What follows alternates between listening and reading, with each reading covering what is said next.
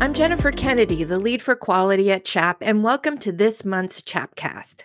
Today I'm speaking with my colleague and friend, Bobbie Warner. She is uh, going to tell us a little bit about herself, I hope, and what her role here is at CHAP. Welcome, Bobbie. Thank you, Jennifer. It's good to see you and talk to you. We work in the same company, but we don't get to see each other I near know, as much as I'd like. I know, just virtually and maybe a, handful of times during the year, right? Exactly, exactly. Well, th- there might be some of you out there that know me because I've been with CHAP for 14 years. And um, I'm currently wor- working as senior program manager under the Center for Excellence. I've had the opportunity to to do that. And part most of that um, time, I'm conducting educations. You may have attended our accreditation intensives or or our operations certifications that I, I do participate in. Um, and I enjoy doing those very much. But part of what I also do is oversee disease management, which is uh, new new certifications for us and has been really um, uh, I've enjoyed learning something new and putting that together, and and so that's uh, where I am now. But I started in 2019 as a site visitor and and went through the roles of site visitor, senior accreditation manager, director of accreditation, director of education, and now I'm here 14 years later. So I bring a wealth of experience, Jennifer. Absolutely, do. Maybe you'll be taking uh, Nathan's spot pretty soon. What do you think? Oh no! Oh no! well, you've had uh, the the uh, pathway and, and whole plethora of experience, and what we're going to talk to uh, today is specifically home health survey deficiencies for CHAP.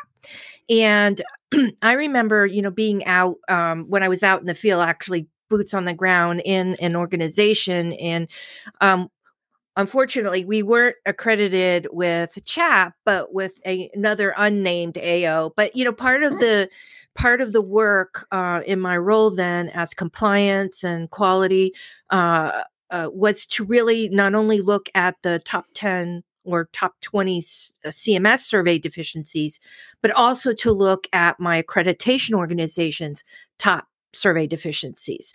So, um, we're going to talk about home health deficiencies that we are seeing a, a, trend or a pattern with at CHAP. And why don't you get us started? Let, let's go from lowest to highest. What do you think? All right, I think that sounds great. And one of the new surprises for me in looking at the data for 2022, just so everyone is aware, what we've done is taken the home health surveys, site visits that have occurred in 2022, and pulled all of that data together to gather these top 10. And the number 10 is actually a new one for us on our list this year. So it's APC 9IM3, which is related to the agency making sure that they promptly alert the relevant physician to any changes in the patient's condition. Oh, or, no. Or, oh yes i know that's how i felt about that too so mm. you know i think that that um, that bears at the crux of ensuring that we're meeting patients individualized needs you know as we go for routine visit to routine visit right and that was that is very concerning to me um, yeah, I want to say I said that was an APC. That's assessment plan, care planning, and coordination. Right. And those are three key components, right, of providing patient care. And I wonder if you're surprised, Jennifer, at what percentage of findings are identified in APC. Give me a guess. Hmm. Percentage, not number, right? Right, percentage. Uh, twenty-five. Oh, I wish. 44%. Oh my gosh. 44% of all CHAP findings for home health are identified in this chapter. So um, if you were a, a provider and you heard that, Jennifer, I bet you would want to look at those and consider those in your quality program. Oh my gosh, I sure would. I would want to know if I'm, you know, where I fall in that percentage or if I fall in the percentage. Yeah.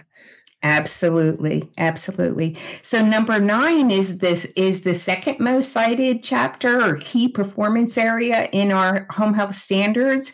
It's care delivery and treatment. So it's the actual provision of that care that is set up through the assessment and care planning and coordination. And it's by all skilled disciplines and and your home health aide. And the um, standard that's cited uh, number nine is related to the aide providing services as ordered and consisted with their competencies. And so that's CDT.7.I.M7 and it goes with GTAG 800. So it typically isn't the competencies that's the issue there. It's typically the aide providing care as per the plan. Right, right and that that tracks uh, you know with what i've known in the past. And also we've been seeing some of that on the hospice side as well. Yes we have. You're you're absolutely right. In fact there's a lot of similarities between the service lines in regards to what's found to be at the top Okay, next one. You're not going to like this one either, Jennifer. You ready? okay, shoot. okay, all right. Keep in mind, we're in the midst of a pandemic where we are making oh, concerted no. effort over infection prevention and control. yes, IPC number eight is IPC.4.I.M1 that correlates to the GTAG 682 and it's the use of bags used to carry equipment and supplies into the patient's home. Oh, Jennifer. Looks like people should bring out the old bag technique education for a for Absolutely. a basic, right? Oh God. Absolutely. And look at the type of bags that are being used, right? We don't yeah. want a burlap bag that's a single container. Yep. that yep. doesn't work real well. All right. Now, in number um, seven for us is still an APC. So you're going to find that five of these top 10 are in that key performance area. And this one's related to the comprehensive assessment, including a medication regimen review. Are you surprised by that? You know what? I I'm not actually because again, you know, it I've seen this before and I've seen it on the hospice side of the house and you know I wonder if staffing shortages have an impact on this where everyone uh, is trying to push their staff to maybe work a little quicker uh, take on more cases and maybe some things are falling through the cracks. Um, could be maybe not maybe that's just one variable right well, I think that um, the home health organizations need to realize that there is an additional variable with Oasis E, and there's a big input in regards to high risk medications and, and interventions that need to be done when they've been identified. So I think that might be a good place for an organization to conduct a, a a little bit of a focused audit to ensure that those uh, requirements are being followed. I, I agree. And it wouldn't be such a bad idea, maybe just to think about um, just keeping that, uh, even if they do a, a, performance improvement, right, and get it all straightened mm-hmm. away and sustainable, but you know, keep an eye on it in case they want to bring that back as as like an annual quickie session, education session uh, for nurses. You know, Yes, totally agree. You know how it is. You you take your eye off one area you've been working on, and as you're putting focusing on another, you know what that what you worked on before is starting to fall. yep, absolutely. Okay, number six, we're back to infection prevention and control. and all right, we already had one related to the use of bags. What do you think this one is? Um, is it prevention? Is it prevention? Yep, it's prevention. It's that prevention tag G682 in relation to hand hygiene. Oh no, no, no. oh yes, yes, yes. Oh yes. boy, that that is not good.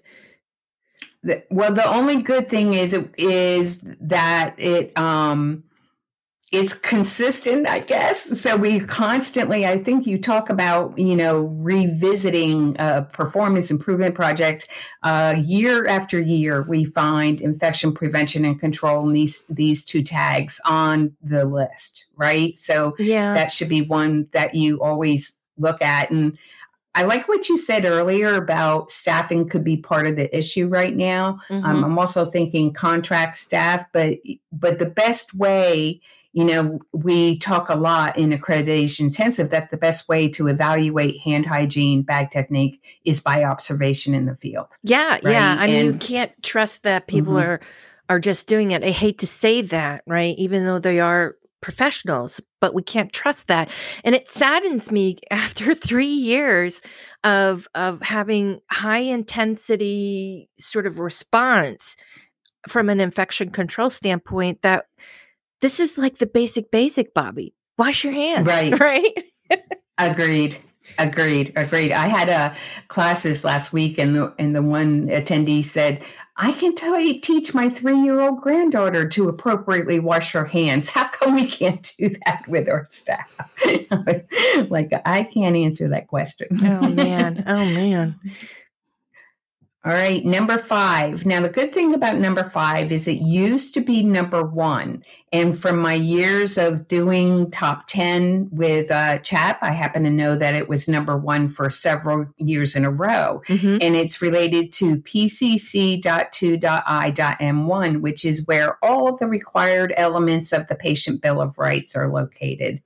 And in particular, G442, because as you know, there's about 10 different tags that could could come about there. The one related to the patient having the right to receive written notice in advance of care being furnished if there is a possibility of non-covered care Uh, or yeah. in advance of reducing or terminating care. So whenever there's changes, right, in that Right. in that uh, uh, plan that was set up, there there's a lack of um, providing patients information regarding that, or at least a documentation of it.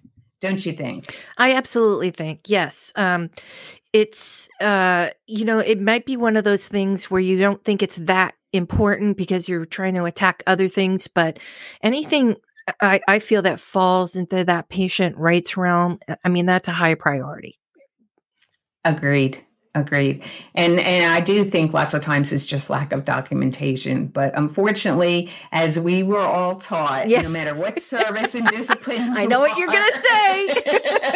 if it wasn't documented, it wasn't done. Right. Oh, I think we all get tired of hearing that.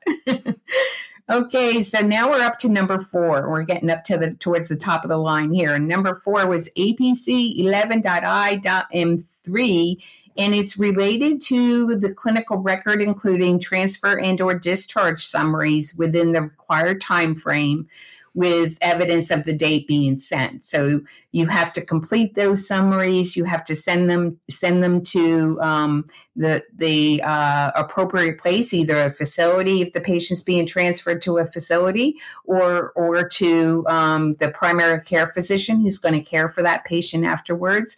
The whole purpose is that continuity of care and ensuring the patient's needs are being met as they're discharged. And unfortunately, I think it's more the time frame that you know it's five days for discharge, two days for a planned transfer, and two um, for uh, unplanned transfer once you know it that transfers occurred. Because I can't tell you in the field, boots on the ground, how many times I came to a patient's home and found out that they had been transferred to the hospital in the uh, you know since my last visit, right? Right. Right. So you're not responsible till then. Okay, number three, here we go. Okay, G710 under CMS. Skilled professionals follow the plan of care, including following physician's orders. oh boy. yeah. This sort of, you know, connection to number 10 is there, you know? I'm seeing Yes, like a connection yes. there. Oh boy. Mm-hmm. Uh, that's that's that makes me I- take I- pause. I have to say. I, I got I gotta um, agree with you, and it, and it's just you know not following the plan of care, and I think lots of times, um, you know, g- getting those physician orders that come in after that plan of care has been developed, and ensuring that coordination between your disciplines occurs, so everybody's aware of the change, right? Um, Absolutely. I I know that I used to see this a lot with wound care. That's a tough one, you know, because you might have a wound that um, it's not responding. You have order changes. You're changing the dressing type. Um, you know, and I, I get it. I, things fall through the cracks. You're busy. Maybe the nurse didn't document in a timely fashion or forgot all altogether. Didn't make the communications. You know, it, but still, all of this. When you when you come in as an objective person and you know you don't know the situation and you don't know Mrs. Fuddlebottom, right? And you don't know her wound. Yes. This all looks disjointed and it looks like you don't know what you're doing. That that is that is absolutely true, and I think um, one of the things I'm hearing a lot from our providers is that they're utilizing contract staff more than they yeah. have before, and the coordination may not be quite as tight as it needs to be in those circumstances. Yeah, that sounds about right. Okay, number two. All right. APC 8IM3, and there are like five different tags that are associated. This mm-hmm. particular standard is where all the written instructions are supposed to be provided to the patient. And 614 is specific to the visit schedule. That includes the frequency of visits by the personnel and contractors. So, you know, not having a current visit schedule, Jennifer, is is key there. What do you think might be causing that? Well, first of all, uh, you know, I'm thinking we have patients of all uh, types in, in home health, you know, older adults, mid range, you know, but still, um, they have to know when somebody's coming, right? Um, that's that's just really important, or they they don't feel like they're receiving the kind of care they should be receiving. Why do I think that is? Um, do they forget to update it? Do they are they going too quickly? Again, can this be linked to staffing and contracting? Um, mm-hmm. I think it could be a lot of different variables there. I agree. I agree. And I think sometimes, you know, everyone's real good at getting the initial schedule, like maybe a calendar up on the refrigerator or however each organization is going to do that. But the update of that is is what falls falls apart a little bit there. Right. All right. Here it is. Now we're going to number one. You ready? I'm ready. Okay. I'm ready. The top, the most cited finding is not surprised it's in APC, so it's assessment planning coordination. The specific standard is APC 7IM2, and it's related to the elements of the individualized plan of care. Yeah, that's a tough one, isn't it? It is. I, you it know, is. I have found that with the event or advent rather of electronic medical records i mean they're a blessing and a bane you know what i mean um yes. you know do they make work easier kind of maybe not but it's really hard that point and click without taking the time to to free text extra um, information about that patient what happened on the visit going beyond point and click was the is the way i like to think of it that's mm-hmm. what those things really individualize that uh, the note the plan of care all of that right hmm. I agree. Um, one of the organizations that was in the class last week talked about copy and paste and how how detrimental that is. Oh, I think right? that should and, be just done out with. Exactly, exactly. And they were getting payment denials based yep. on copy and paste, right? So, um, what seems to be there to make life easier for the clinician is not necessarily doing so and doesn't always help when it comes to payment. So, um, yeah. There's a couple of uh, elements of the plan of care that are that are commonly cited, and one is no surprise, like we talked about before, medications. Mm-hmm. Okay. And there needs to be an inclusion of uh, over the counter medications, herbals, all of those vitamins, all those pieces. And, and they, they sometimes get missed. And the other is uh, measurable outcomes. Yes. Uh, yes. I hear everybody listening groaning. yeah, I'm sure they are. But you know what? Again, that's it's really important. You know, it's you have to attach some sort of um, a parameter to it, right? Or it doesn't mean anything. Uh, I can say I'm having pain, and and we can put down in my plan of care that I'm going to have less pain. Well, that's great, but I need you know we need more information on that, right? Right. Right. Yeah. Oh my goodness. So those are those are the top 10. Just as a reminder, the the key performance area for CHAP of APC was 44% of the fi- findings total for 2022 and CDT for care delivery and che- treatment was 15%. So that's that's a pretty high number. That is. And unfortunately, infection prevention and control was 17%. So we we really at this time of higher overseeing of infection control should not have that many findings. I agree. I mean, people need to get that really in control pretty quickly because I, I foresee even after the public health emergency ends, there's still going to be a sharp focus on infection control. Um, from any surveyor, whether you're, you know, state or you're with an AO or you're with us or a different AO, that that's going to continue. And right. you know what I makes agree. me think, Bobbie, here when I listen to these top 10, um, and I know, you know what, you're always going to have, there's always going to be something, right? Um, and you you have to try to control the things you can control. You know, like you should never take a citation on um, your uh, in service hours for your aides or personnel files. And um, you know, we know there are always going to be things, but you know, this makes me think that we're talking about patient safety and quality of care here. Mm-hmm. And um, having deficiencies, uh, um, you know, that are abundant or in a high percentage really makes you think is there quality care being given and are the patients safe? I don't know what your thoughts are.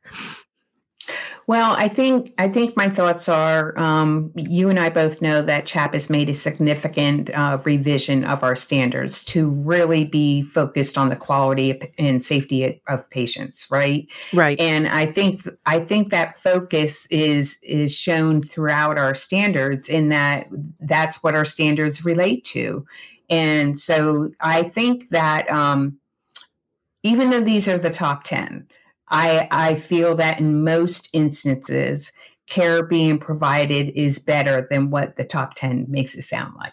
Yep, you're right? probably right. I'm probably just being too, uh, have my, my compliance had too uh, snug down on my head too much today. Well, we need people with their compliance hat down on their head, right? So that we can make the move these uh, individual uh, markers here. absolutely, absolutely. Well, Bobbie, thanks so much for joining the podcast and sharing this important information today. Do you have any closing thoughts for our listeners? no, I, you know, guys, one of the things I, I would say is there wasn't a finding related to quality in the top 10. But I'm here to tell you that, and I think Jennifer would agree with me that if your quality processes, you have good sound processes, and and uh, you have good mechanisms in place for evaluating the care of your staff, you won't be one of the organizations who are you know getting these findings. You will have sound processes in place because a quality program can can uh, identify all of these Absolutely. You just got to keep keep uh, moving ahead and and trying to be the best you can be. All right. Well, that's all we all want to do. absolutely. all right. Well, um, from uh, Bobbie and uh, myself and the rest of the CHAP team, we thank you for taking time out of your day to plug into our podcast. Hopefully, uh, you're able to take away a small pearl of wisdom uh, from our topic today. Stay safe and well, and thanks for all you do.